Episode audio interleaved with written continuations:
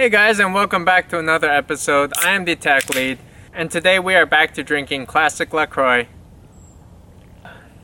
I wanted to talk today about the difference between a junior engineer and a senior engineer, and how to become a senior engineer. You may be a junior engineer right now, and you may be struggling and trying to figure out, well, how can you take that next big step and ramp up your career growth? How can you take things to the next level? How can you skyrocket your career growth? And I have a few excellent tips to help propel you into the light of success, into a senior software engineer like myself. So, now what most junior engineers don't realize is how difficult it is to be a senior software engineer. It is a ton more work, a ton more responsibility, and it may be at a level of demand and pressure that you may not be able to handle, you may not be prepared for it. One thing to realize is just the sheer amount of responsibility that senior engineers, like myself, have to handle is just mind-boggling. There's just so much responsibility that I need to uphold. There's probably nobody more responsible than myself. I'm the most responsible person that I know. I pick up after myself, I wash my own dishes, I clean my own room, and if anybody ever asks, well, who wants to be responsible? I'm more than ready to say, yeah, I'll be responsible. So just being responsible is a huge factor in being a senior engineer. Now, the other thing I've got going for myself, which you may not have going for yourself, and that qualifies me to be a senior software engineer, is my age. I'm probably older than you. So just that additional age should bring with it years of additional experience, wisdom, knowledge, know-how, and general experience. If you're in your low 20s, you're probably a junior engineer. Once you get into your 30s like me, well, naturally, I'm a senior software engineer now. The other thing you can do to get yourself into the role of a senior software engineer is to start refactoring code. The more code you refactor, the more senior you become. One thing I've seen some people do is re-engineer everything into a plugins-based architecture, such that every single feature is created like a plugin. Nothing is done the normal way anymore. Everything is done using adapters, mixins, plugins, and just coming up with this system can qualify you to become a senior software engineer. See, let me tell you about the problem with you, and the problem why you're a junior software engineer. And it's because the identity has locked onto you. You identify yourself as a junior software engineer, and you can't break out of that because the people around you, everyone you know, has reinforced that identity of junior software engineer onto yourself, and it's very difficult to break out of that.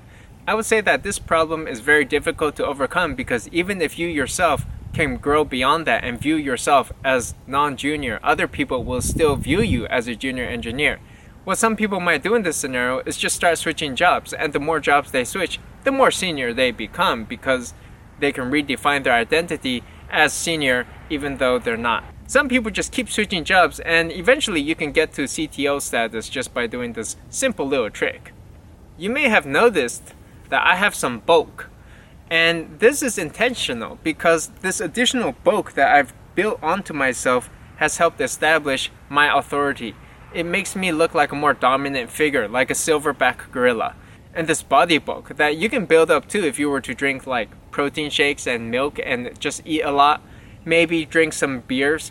Because even having a beer belly can help establish that size, and this size is a big factor in helping you establish your credibility and authority within the workplace. Now, this might be more challenging if you were working remotely, but thankfully most companies forbid you from working remotely. So you can go into the office, show off the size of your body, the bulk, and that can just make you a more dominant figure. We humans, we like to think that we're so sophisticated, but the truth is, we're just animals. We're like gorillas. And gorillas respect the silverback, who is the biggest, bulkiest animal. And the little known fact is, well, that's the truth with humans as well. One little trick I like to do is join a startup. In a startup, it's easier to get nice titles. Like in one startup, every single person was named member of technical staff. That sounds pretty cool. If you're in a 1 or 2 person startup, you could essentially call yourself CTO because that's essentially what you are. One key trait of a senior software engineer is to win arguments. And you can win these arguments using any number of tactical tricks as you can. You want to study up on fallacies like personal attacks, selection bias, sampling bias, survivorship bias, derailing conversations, microaggression, rambling, strawman attacks, hiding information, personal threats, and any number of other tricks you can use for your arsenal to win arguments. And you want to be careful about this, because if you lose enough technical arguments, you can actually demote yourself back to junior software engineer and lose that senior software engineer status. You want to shut those junior software engineers down and let them know who's boss. One key difference between senior software engineers and junior software engineers is senior engineers don't just code. If all you're doing is coding, even if you're coding a lot and really high quality code, you're not really at the senior level yet. Senior software engineers spend more time strategizing and thinking broadly about overall direction, which is why you want to lower your code output. If you're pushing out too much code, people start to think, well, you're just spending all your time coding, you're not doing anything else, even if you are. You want to lower your code output, and the more you lower it, the more senior you will become. Along with that, you want to reduce the amount of time you're spending at your desk. If you're sitting at your desk, everyone knows what you're doing. They'll just say, well, yeah, I see Patrick, he's right there, he's just sitting there, he's not doing anything, he's not senior. But if I'm not at the desk, well, people don't really know what I'm doing. I could be at some important meeting, I could be working hard strategizing about some high-level code refactor. You don't really know. When you leave a little to the imagination, people's fears take over and they start to understand, well, this person may be more dominant, may be more superior than me. And you want to just let that fear play in their minds and let that work to your advantage. One other thing you can do is start a YouTube channel. I've seen a lot of junior engineers start YouTube channels, and soon they're calling themselves senior software engineers, much like myself. Just having a platform to spew out your proverbial garbage can help establish a sense of authority for yourself. And soon after, you'll find yourself surrounded by people who can't even code, who have no idea what code even is. You're at least more senior than them. You start buying into that story, and pretty soon, you're a senior software engineer. Senior software engineers also take a lot of initiative. Initiative is the game.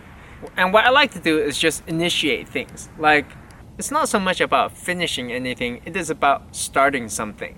So what I like to do is just start calling meetings.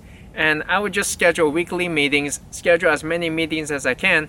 Once everyone gets into the meeting and the meeting starts, well, I mean, I'm not really sure what's supposed to happen then. It's not my problem then. You know, like, I just started the meeting, I initiated that, and my job is over by that point. What happens from there on, I don't know, and I don't care. Senior engineers also have a reputation of bringing things up a level such that we're not deep into the weeds talking about technical nitty-gritty details. Anytime I see my coworkers start talking about little technical details here and there, I would just stop them and say, hey, I know you guys love talking about these little technical details. Let's just stop there. Let's bring the discussions up a level and talk about the overall strategy, the overall plan, the roadmap. And we don't need the details. So what I like to do is I work without my headphones on such that I can hear anybody talking. And as soon as I hear a technical discussion that's going into little nitty-gritty details, I'll nip that conversation in the bud. I'll just go there and just stop that conversation right there. That helps us keep focus on the overall wider strategy. If the project succeeds, then you can bet that I will be there to take credit for it, and I will help celebrate and be self-congratulatory in every regard that I can, to make sure that I get as much credit as I can for my team's success. Now, if the project fails for any reason whatsoever, then it is also part of my responsibility and my job to find out who's to blame, who was responsible, what the problems were, help triage those problems, and find out that whoever was the source of this problem gets remediated immediately, and that the remediation is remediated remediately. My final tip to you is you become a senior software engineer when you're ready. You know, anytime. It's your call. It's your choice. When you feel that you're ready, when you're ready to take the plunge, then just do it. Go for it. You know, only you can tell yourself when you're ready to become a senior software engineer. If you feel that you're ready to become a senior engineer right now, today, then fine, go ahead, do it. But if you feel that you need another year or two, then take your time. It's your call. I've seen some people just take the plunge and just say, well, starting today, they want to be a senior software engineer. And that's fine, that's great. You know, you can see how it works out. If it doesn't work out, you could go back to being a junior engineer. You know, I've seen some people just flip back and forth every other year from junior software engineer to senior software engineer, junior, senior. And that's fine. It's whoever works for them, whoever works for you. So that'll do for me. I hope this clarified the differences for you between a junior software engineer and a senior software engineer. If you liked the video, give it a like and subscribe, and I'll see you next time. Bye.